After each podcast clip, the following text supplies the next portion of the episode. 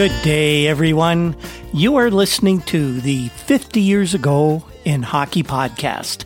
I'm your host, Rick Cole, and each week we embark on a journey back in time 50 years, right now to the year 1970, and we report and examine on the news and the issues that were affecting the sporting world, the hockey world, back at that time and issues that actually led to and affected sports even up to the present day. This time around, we have all the big news from the week of February 23rd to March 1st, 1970, and it was a pretty busy week. Now, this podcast wouldn't be possible without the support of our two sponsors. Newspapers.com is the world's largest online newspaper archive, and they've been instrumental in allowing us to access the newspapers from the 1960s and 70s, and that's where we get most of our research from. We're also sponsored by the Breakwall Brewing Company, located in Port Colborne, Ontario. The folks at the Breakwall are purveyors of outstanding craft beers many of which are from recipes crafted by the town's first brewery in the late 1800s. They also serve the best pub food around with delicious gourmet burger and pizza specials each week created by that amazing team in their kitchen.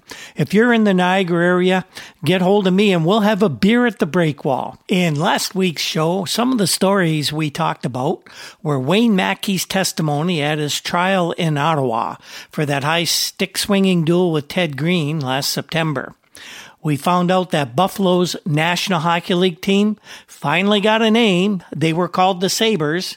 And we talked about a couple of big NHL trades. Now, this time around, we'll have more news on the impending National Hockey League trade deadline, uh, more surprising names being thrown around, and there were two more significant trades completed in this week.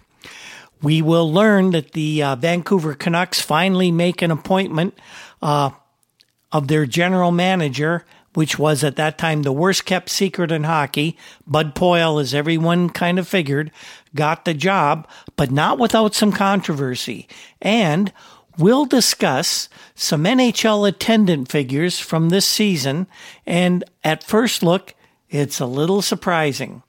Another very, very busy new newsy week 50 years ago in the hockey world, and we're going to talk about it all right now.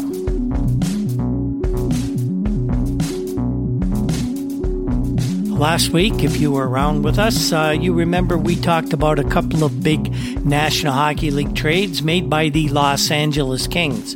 In those deals, they basically gave up six players and got another six back. While it was a huge shakeup for the wildly inefficient Los Angeles franchise, at least this season, they are the worst team in the National Hockey League. To most of us, these two trades didn't look like they were working on being better. It looked more like a simple shuffling of the deck chairs on the Titanic. This team is going down and going down fast, and the prospects for improvement, at least at this point, were not great. The deals did, however, grab the attention of hockey fans and commentators. There was lots to talk about, and the fans in LA at least got the impression that general manager Larry Regan was trying to do something to make the club a little better. Now, this got me thinking about my own preoccupation with trades, and I guess I'd call it that a preoccupation. In both baseball and hockey, uh, trades have always kind of held my interest really strongly. And I started to thinking about why is that? I don't know why hockey trades uh, are so appealing to me, uh, so fascinating. I know most sports fans really like to discuss trades. They like the uh, Walter Mitty complex of if I were the GM, if I were the president of a company, I'd do this. And maybe that's part of it. Now, the first hockey trade I can ever remember actually paying attention to was way back in November 1960. I was nine years old. I saw a story in the Hamilton Spectator. Uh, that was in my household, the main daily newspaper along with the Welland Tribune, where I lived out in Lowbanks. Uh, we had a gas station and a general store, and that was it. Nearby Dunnville only had the weekly Dunnville Chronicle. No sports or national news was uh, carried there. The story that I'm talking about noted that the Montreal Canadiens had traded forward Andre Pronovost to the Bruins for another forward, Jean-Guy Gendron it's funny, but I remember that I had the Andre Pronovost Parkhurst hockey card that year. And I got it out, looked at Andre, and started wondering what he might look like in a Boston uniform. Of course, every other trade that came along had me wondering the same thing. I had all my hockey cards, and I started wondering what guys would look like in the new garb. In fact, over the next few years, I ruined a lot of my doubles hockey cards with uh, my dad's X-Acto knife and a tube of glue. And you know what we tried to do. We would swap out the players on their jerseys. And of course, when you had a full length shot of one player and the guy he was traded for is just a headshot, that really, really upset me. I began tracking every time a player moved from one team to another from that day pretty much right up to the present. Strangely enough, it was really weird why this trade got my attention.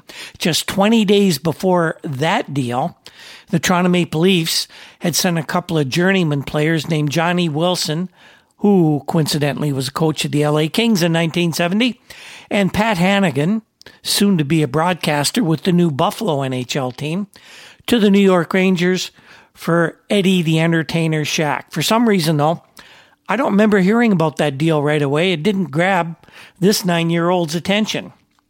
Now, just little two months later, I'm now a little bit excited about trades. The Red Wings and the Bruins hooked up in a swap that saw Gary Alcorn, Murray Oliver, and Tommy McCarthy go to the Bruins for Vic Stasiuk and Leo Labine. And of course, Vic Stasiuk in 1970 was very prominent as a coach of the Philadelphia Flyers.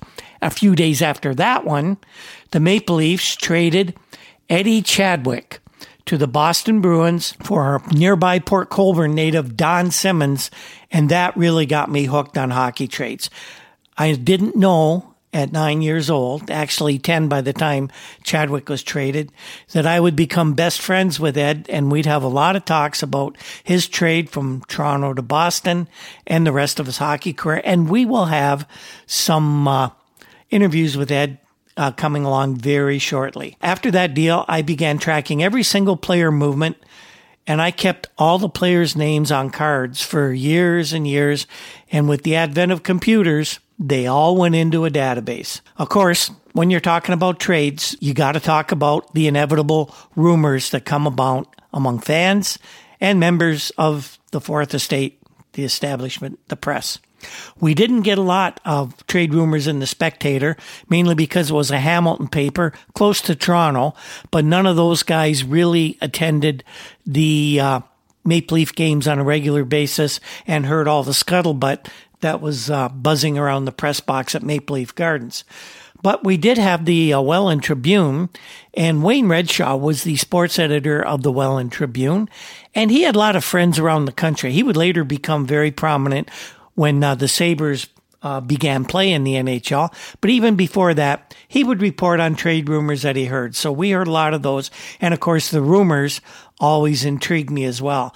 It wasn't like uh, today where guys have a whole cottage industry around uh, marketing and trade rumors, most of them made up during drug induced or alcohol induced comas. But in those days, they were fun to talk about.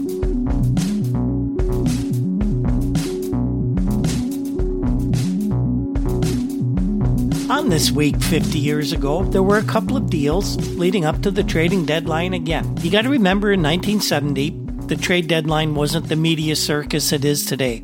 We didn't have uh, eight to 10 hours of TV coverage with uh, eight or 10 guys in different parts of the set talking about, you know, a career minor leaguer suddenly getting a chance with a team as a throw in in a, in a big six player trade. Nothing like that at all. When we found out about a trade, usually it was mentioned either early or later in the story, most of the time. Oh yeah, this happens to be the day that uh, the NHL set after which you can't make any more trades. that vaunted phrase of today, the trade deadline, didn't really even exist as a term back then. Now, the first of this week's two deals was a pretty interesting one. The North Stars acquired goalie Gump Worsley from the Montreal Canadiens.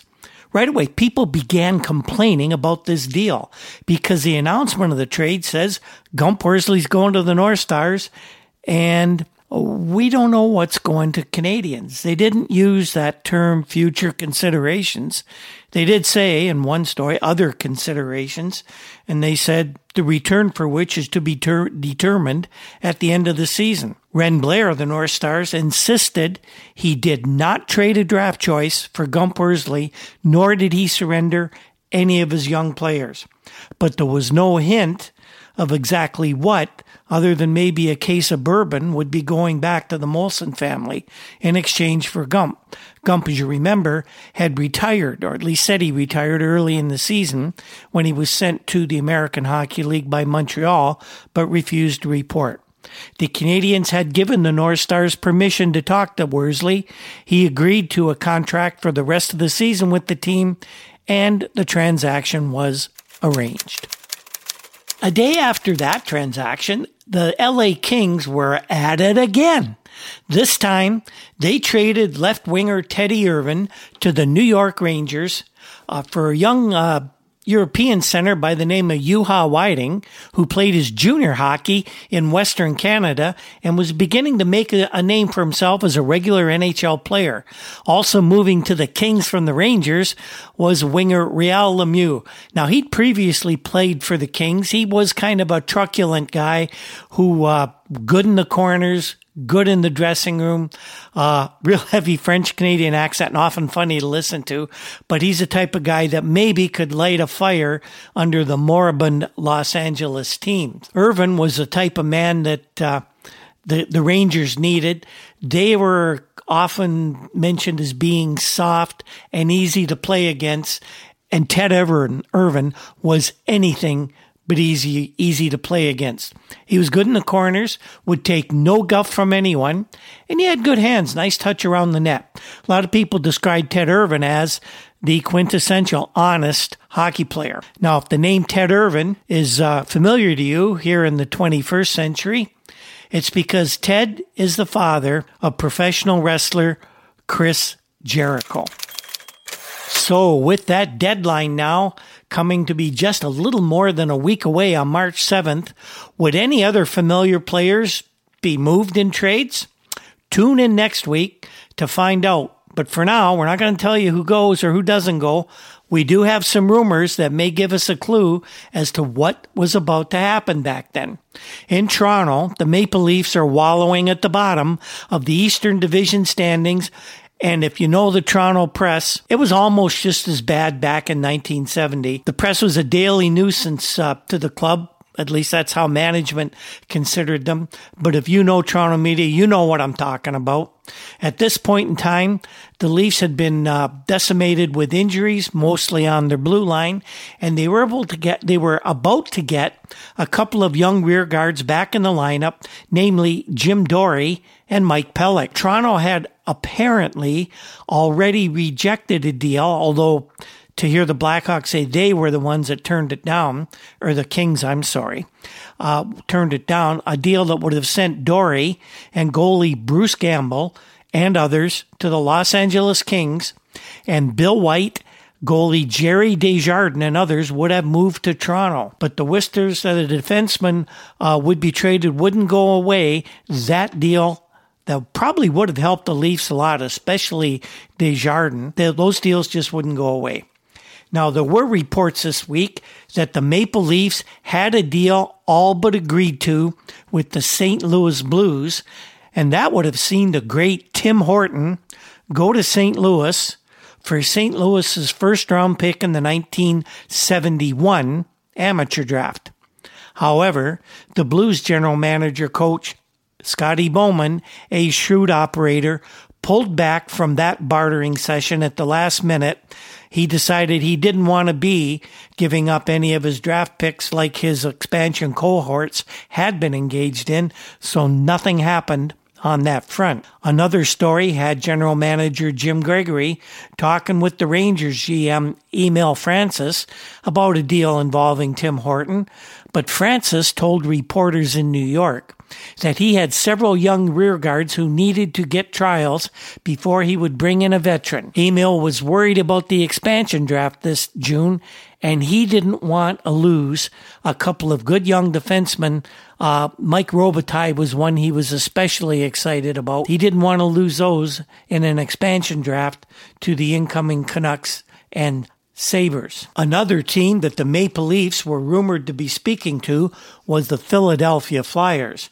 Marcel Pelletier was their top scout and director of player personnel at the time, and over the past week, he was seen at several Maple Leaf games, and with all the uh, issues with the Maple Leafs and Mike Walton, and the Flyers desperate for any kind of scoring help, it was a natural assumption that Walton could be sent to the Flyers. There was talk that the Maple Leafs and Flyers had a deal in place that would send Ed Van Impe to the Maple Leafs in exchange for Walton even up, but Jim Gregory insisted that he needed a goaltender and wanted Doug Favell included in the trade as well. Flyers general manager Keith Allen said that he wasn't going to trade Favell, and then when Doug uh, severed his Achilles tendon, that deal went by the wayside. Now, the Minnesota North Stars, uh, desperate to try and make the playoffs, were down near the bottom, but now it seemed to start to come out and then went in a more than 20 game winless uh, streak, or sorry, one win in 20 games anyway. Uh, they were seen poking around Maple Leaf Gardens. Wren Blair, who is from the GTA anyway, the greater Toronto area, uh, was in Toronto and did have some con- conversations with uh, Leafs Jim Gregory. The Leafs' targets in any trade discussion was young left winger Danny Grant, but Blair was very reticent to give up a quality scorer for the type of young defenseman the Leafs were said to be offering. There was also talk out of Chicago that Gregory was working hard to bring in Dennis Hull, younger brother of Bobby, to Toronto, but what Jim had offered the Hawks for Dennis had left the Hawks lukewarms to the idea of such a transaction. But Dan Proudfoot, brother of Jim of the Toronto Star, Dan writes for the Toronto Globe and Mail. He went so far as to say that the younger of the Hull brothers would likely be in Toronto before the NHL's deadline for trading had passed. Proudfoot said that a source close to Chicago management indicated that after the big trade with the Kings, Dennis was the one player on the team that the Hawks were actively considering trading away. Proudfoot's report said that although Toronto doesn't have a wealth of assets that could be moved for uh, some scoring help, players such as Paul Henderson, Murray Oliver, Floyd Smith, Mike Pelech, Jim Dorey, and Jim McKenny could be part of a package transaction that would give up some uh, or would bring into Toronto some people who could put the puck in the net in a regular basis. Now, Mike Walton, of course, of the Maple Leafs, is a guy who can do that, put the puck in the net a, uh, on a regular basis. But he is such a headache to Maple Leaf management that it, he's not really considered a huge asset at this time, and it's unlikely they'd uh, be able to make a good deal with anybody until Mike seems to straighten up his act.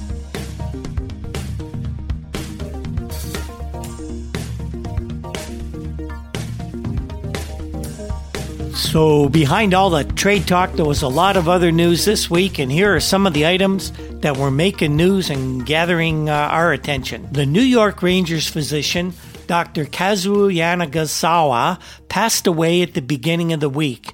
Now, a lot of people won't know or remember that name, but he was a very, very important person in the hockey world at that time. Dr. Yanagisawa was not only the Rangers team physician, but he was very famous for his work with spinal fusions. And he is credited with saving the careers of Rod Gilbert, Jean Ratelle, and Orlan Kurtenbach, all of whom had surgery while members of the New York Rangers. There was some injury news this week. A few players went down with uh, various ailments. The Flyers lost defenseman Joe Watson, who's had a rough time uh, since about Christmas. Just recently had a broken nose. Now he's out for the next three to four weeks with a busted foot. That's going to hurt the playoff drive for the Flyers for sure. The Red Wings lost goalie Roger Crozier for the next week to 10 days with a sprained right ankle. Now, team doctors said they were going to place the ankle in a cast for a week, hoping that completely immobilizing the ankle will speed the healing process. Now, this would normally be devastating news for a team like the Red Wings, who are embroiled in a tight playoff race. But Crozier's net minding partner, Roy Edwards, he's having a great season. He's just about the most valuable player on that team aside from the great Gordie Howe. And he'll just take on a little bit larger workload. And that's something Roy Edwards is entirely capable of handling. The New York Rangers got more injury bad news this week as well.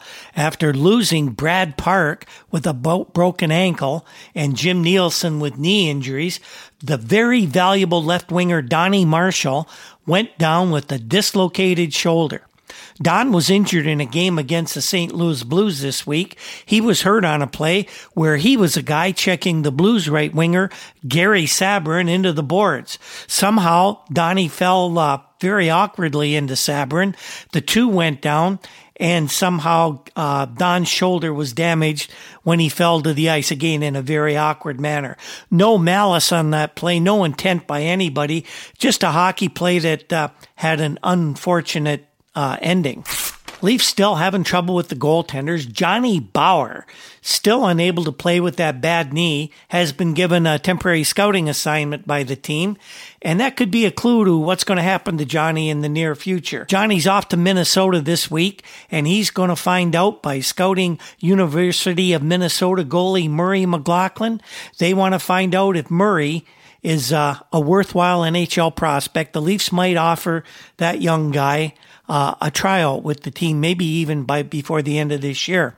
The other Leafs backup goalie, Marv Edwards, uh, his injured knee that had surgery, doctors told him the operation was a complete success, but he is still having pain and not quite up to par. Still with the Leafs, uh, right winger Floyd Smith has been out for a couple weeks due to injury. He may not get back this year, and it's virtually assured Floyd Smith won't be with the Maple Leafs next season. I'd look for uh, Count Floyd to wind up with his old pal Punch Imlach in Buffalo next year.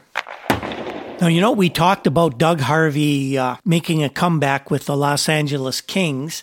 Uh, Stan Fischler was one of many that reported that fact, but it never did come off and we never did get an official reason why. Jim Proudfoot of the Toronto Star confirmed what many thought was the case when he reported this week that the LA Kings general manager Larry Regan had in fact asked Doug Harvey to play on the Kings defense. Doug refused the request. He told Regan that he didn't feel at, that at age 45 and his present physical condition that he would be able to help the, this terrible team. It now appears that the Kings are going to reassign Doug to other duties, maybe to go down and help at the American Hockey League Springfield team. He had been brought in at the time coach Johnny Wilson was hired to coach the Kings defensemen. The Boston Bruins general manager Milt Schmidt He's also looking at young players the way uh, Francis talked about when he was talking to the Leafs about Tim Horton and why he hadn't acquired him. Well, he wants to look at some of his young prospects before the expansion draft this June as well. Uh, to that end, Milt called up a couple of kids from the Oklahoma City Blazers of the Central Hockey League in this week. Goalie John Adams who uh, seems to be a pretty good goalkeeping prospect, and right winger Tom Webster, formerly of the Niagara Falls Flyers junior A team. He's a uh, fast skating, hard shooting right winger who was a top scorer in junior, and he's hoping to translate that talent to the National Hockey League. Webster, in particular, I think will be uh, a target of the expansion teams if he's not protected.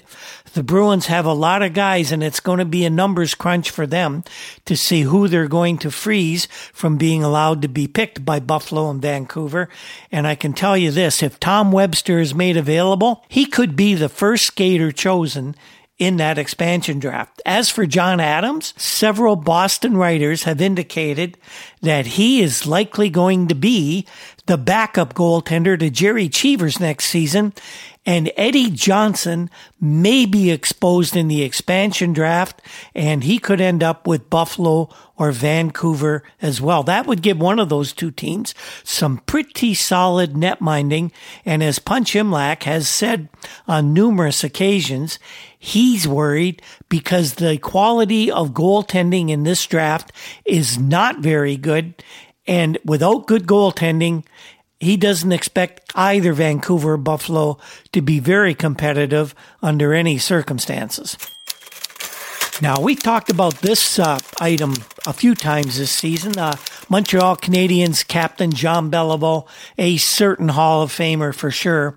Uh, he's complained all season of feeling tired, lethargic, and just hasn't been able to get himself going. Well, Pat Curran in the Montreal Gazette, he's reporting that the big guy is starting to come around, and in recent days, he's uh, starting to act like his former self on and off the ice.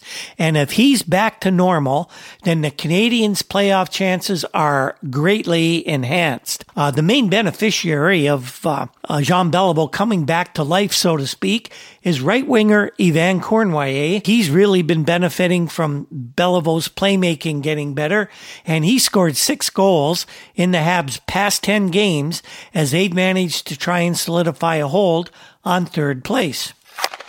We had reported previously that uh, there were disciplinary actions taken against several NHL officials, one of them being referee John D'Amico, who had been demoted from being a referee back to being a linesman. We learned this week that John wasn't demoted. His move back to linesman status was his idea. John is a perfectionist. Anybody who know John D'Amico would know that. Very conscientious, always wanting to be absolutely the best official he could be. Well, John went to referee in chief Scotty Morrison and requested to be returned to the linesman post simply because he was being so worried before each game that he worked that he didn't sleep the night before a game and it was starting to take a toll on his health. So for his own good, John D'Amico went back to being one of the best National Hockey League linesmen that ever graced an NHL rinks ice. And speaking of referees, well, referee John Ashley is in hot water again. And this time he was disciplined by the NHL for his mistakes.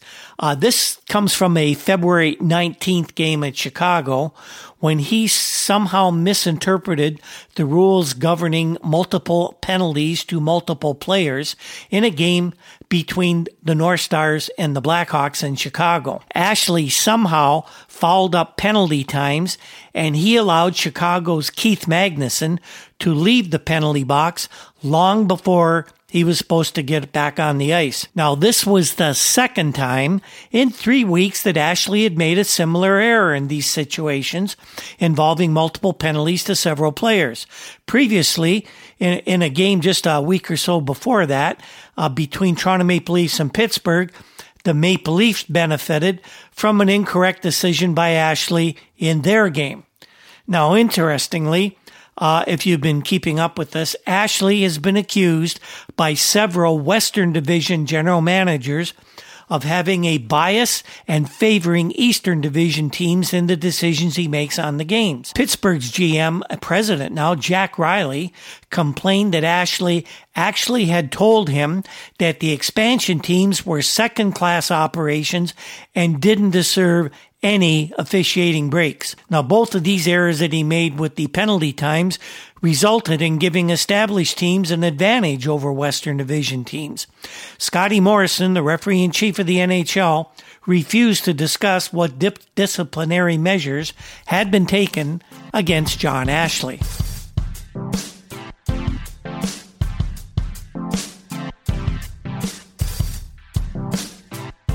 Now, here's a story out of Buffalo, and it has to do with the AHL Bisons, not the NHL Sabres, but it kind of gives you an idea of what running minor hockey league teams is like, what playing in minor league hockey teams is like, and what being a trainer in minor hockey league teams is like. An argument between Guy Trottier, who is the second leading scorer in the American Hockey League with the Bisons, and trainer Frank Christie resulted in Guy Trottier quitting the Bisons team.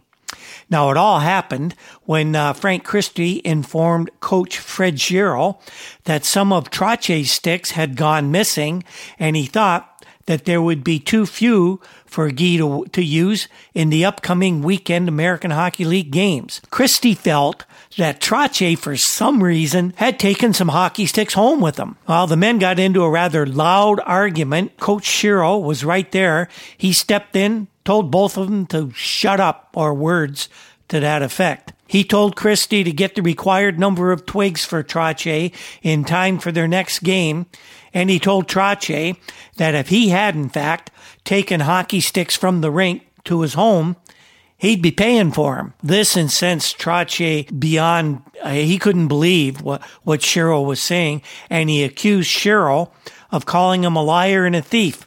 He stormed out of Memorial Auditorium, did talk to a, a uh, hockey reporter, uh, Charlie Barton, I believe it was, of the Courier Express. He told Charlie that he was vowing never to return to the Buffalo team if Shero remained as coach. He demanded that he be traded from the Bisons immediately. There was no immediate resolution to this situation, and we'd have to stay tuned to find out just what happened.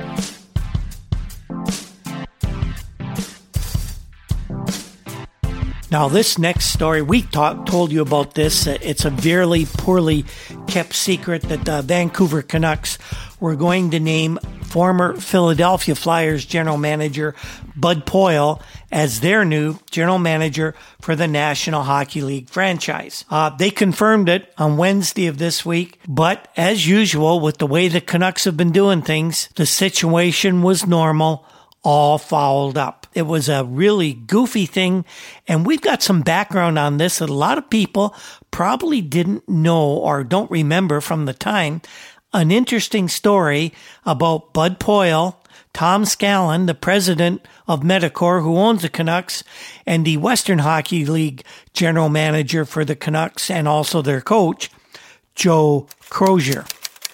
The announcement of Poile's appointment was made on Wednesday morning, and it was surprising uh, to see Crozier was there just as the press conference was about to begin, and then he curtly left the area with a uh, brief statement of "See you later, fellas." Now, Jim Kearney of the Vancouver Sun again, I've I've uh, spoken about how well connected uh, Jim is. He had the inside story that later appeared in several uh, publications. As of Monday of this week, the plan for by Vancouver's ownership was to appoint Bud Poile as general manager, which is what happened, and to offer the National Hockey League coaching job to Joe Crozier. However, that scenario got all messed up when Poile suggested that the management structure for the Canucks should mimic that of the Philadelphia Flyers. Poile was suggesting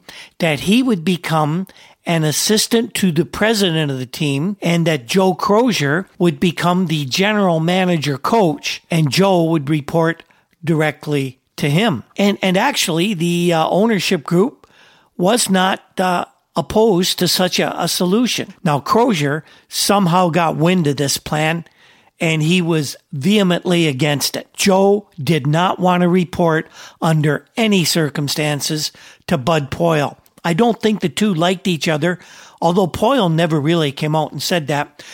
It was Joe just wanting to be completely in charge. He didn't want to be reporting to anyone. This, however, was unknown to Poile or to Tom Scallen, the president of Medicor, and of course, the one of the directors for the team. So, what was going to happen was Scallen decided that he wanted to meet Tuesday evening with Joe Crozier the night before the press conference to announce the management positions and explain to him exactly how the management structure was going to work. The plan was to offer Crozier the jobs at that time. Crozier flat out refused to meet with Scallen, knowing what he was going to be asked to accept. And despite the best efforts of Poile and Scallen to locate Joe, he went into hiding and he wouldn't talk to him about the appointments. They continued the next morning, right before the 10 o'clock press conference, to try and locate Crozier and get everything ironed out. Finally, the directors Scallen, Lyman Walters, vice president of Medicor, Cyrus McLean, and Coley Hall, whom we have been with the Canucks for quite a long time, they got together just before the press conference to announce a management team, and they decided if Crozier was going to act like this, he would be fired immediately for rank insubordination. Now, Joe didn't know this. His plan was to show up at the hotel where the press conference was being held. He was going to walk smiling up to the podium with the rest of the management team, and he was going to allow the management announcement to be made, appointing him as GM coach under Poile, at which point he would make the dramatic announcement that he was quitting, and then he would walk off the stage. Joe never got the chance. As soon as he showed up at the press conference, Scallen intercepted him before the press conference began. He took Joe into another side room and curtly informed him that he no longer had a job with the Vancouver Canucks. Crozier come out. All the assembled press people were right there in front of the podium. He walked briefly past the podium. Coley Hall offered to shake his hand, or sorry, it went the other way around. Joe offered to shake Coley Hall's hand as he was leaving, Hall refused, saying out loud he wouldn't shake the hand of the man who called him a liar.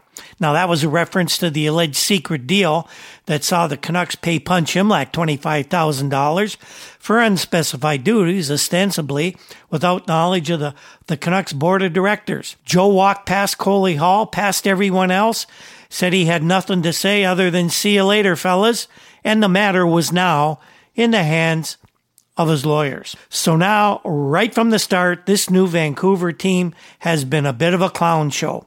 We can only hope that they don't turn into another California slash Oakland Seals fiasco. Management may not be any better than the Seals, but at least the Canucks should have the support that the uh, Seals never had as far as attendance goes. But with management goof ups like this, do you think they can ever win a Stanley Cup?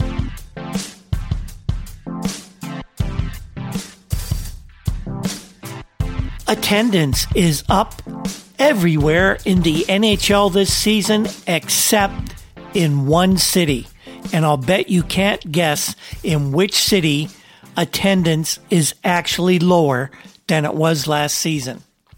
Now, figures have been compiled from around the league, and the only NHL team that has sold fewer tickets this season than last year is the Toronto Maple Leafs.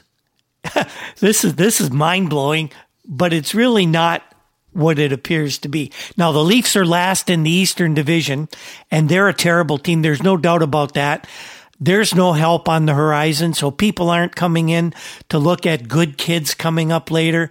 There don't seem to be any good kids coming up to perform later. The Leafs season ticket uh, base, which is all the seats in Maple Leaf Gardens, are sold out on a season basis. That's right. Every seat in the place is sold out. But there has been a decline in standing room tickets. The Leafs, according to their figures, have sold 140 fewer standing room tickets than they did last season. In reality, this is a non story. But the actual attendance figures showing across the board increases are significant. Number one, the best team so far in these announced attendance figures, the New York Rangers, with just under 500,000 fans, through 29 games. Maple Leafs next at 476,000 and then the Blues at 471. We have a bit of a drop off to Boston at 430,000, but remember, Boston Garden is not the largest arena. Up in fifth spot, the Minnesota North Stars with 413,000, and then the Red Wings 404, nearly 405,000. And that again is in an arena, the Olympia, whose seating capacity is not as big as Minnesota or St. Louis. The next four are Philadelphia, Los Angeles, and of course, trailing Pittsburgh and the Oakland Seals. Are we missing a couple teams? Yes, we are. What about Montreal and Chicago?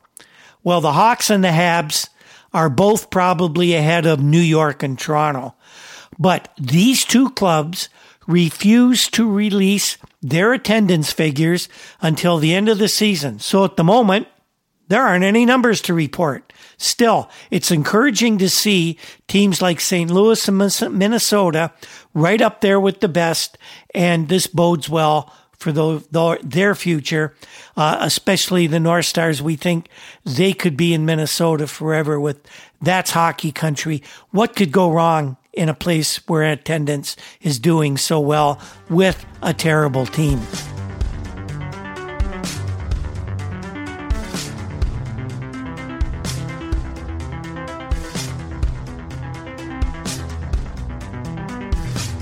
Well, once again, this is the time we usually do our personality of the week, but with so much news this week, there just isn't room for a, a decent uh, feature with enough detail on, on a personality. We will be bringing this uh, feature back, hopefully, when the news settles down a bit. Uh, and the playoffs start to get going, there'll be less player movement news and things like that. So this week, what did we learn in this week's show? Well, we learned that with the NHL trade deadline approaching, there were a lot of swap rumors going around and a lot of big names being talked about. Uh, we learned that Bud Poile formally was announced as a Canucks GM and Joe Crozier was unceremoniously sacked and it was probably Joe's own doing. I don't know if Joe made a wise move not taking the offer that was going to be given to him. Sometimes our egos do get in the way of things, don't they? And we found that Gump Worsley, one of the more popular goaltenders ever to play in the National Hockey League, has found a new home, and we think he'll fit in just great with the Minnesota North Stars and workhorse Caesar Maniago. Now, next week's going to be another busy news week, uh, and we've got several stories we're working on already. The trade deadline is drawing nearer, and you're going to find a great veteran and future Hall of Famer will be traded for the first time in his career, and we'll have to see how he handles that. We have a lot of coverage on that. Uh, we'll learn that an NHL coach will receive a two year contract extension but we wonder if he'll last two years. Uh, his team will think he lasts two years, but some of the stuff this guy has pulled, we're not so sure. We'll learn about an, the NHL Referees Association making a very curious move when they dismissed their Toronto lawyer Joe Kane as their counsel. A lot of people be wondering what really happened behind the scenes there, and uh, we'll get some statements from NHL President Clarence Campbell which will provide some clues. And we have a, another interesting story that's not hockey, it's baseball, but it affected hockey down the road. And we'll have a report on the status of baseball player Curt Flood's challenge to his sports reserve clause and his request to immediately be declared a free agent. Uh, stay tuned for that one. This story continues to evolve and uh, as we know now, 50 years later, it changed the landscape of professional sports. The 50 Years Ago in Hockey podcast is produced each week by Andy Cole. The Rural Alberta Advantage, an indie rock group from Toronto, provides us with our introductory music. And if you ever get to see them live, they have a great show. They just announced a show out in Calgary during the beginning of the Calgary Stampede at the Crazy Horse Saloon. That should be a great show. I wish I could make it out there for that one. Uh, other musical pieces and sound effects are provided by Andy Cole as well. And our research comes from files at the Toronto Star, the Toronto Globe and Mail, and of course, the many publications found at our sponsor newspapers.com. Another worthwhile podcast I highly recommend is the Let's Write a Song podcast, hosted by Andy Cole, who's our producer. Each week, Andy and a special guest have some great conversation. They write an entirely new musical piece and they perform it at the end of the show, and the results are very entertaining. Uh, the interesting part of all this is not all these guests are musicians, and so it really makes for some uh, unique results. Uh, you can find us on Twitter at, at Hockey 50 Years and on Facebook under 50 Years Ago in Hockey. We have a WordPress site at hockey50yearsago.com. And of course, you can get us on Spotify, the Apple and Google podcast stores, and through your favorite podcast app under the 50 Years Ago in Hockey podcast. Please join us again next week for another 50 year trip back in time to uh, learn about hockey news that affects us today. Thanks again for tuning into our show, and we will see you next time.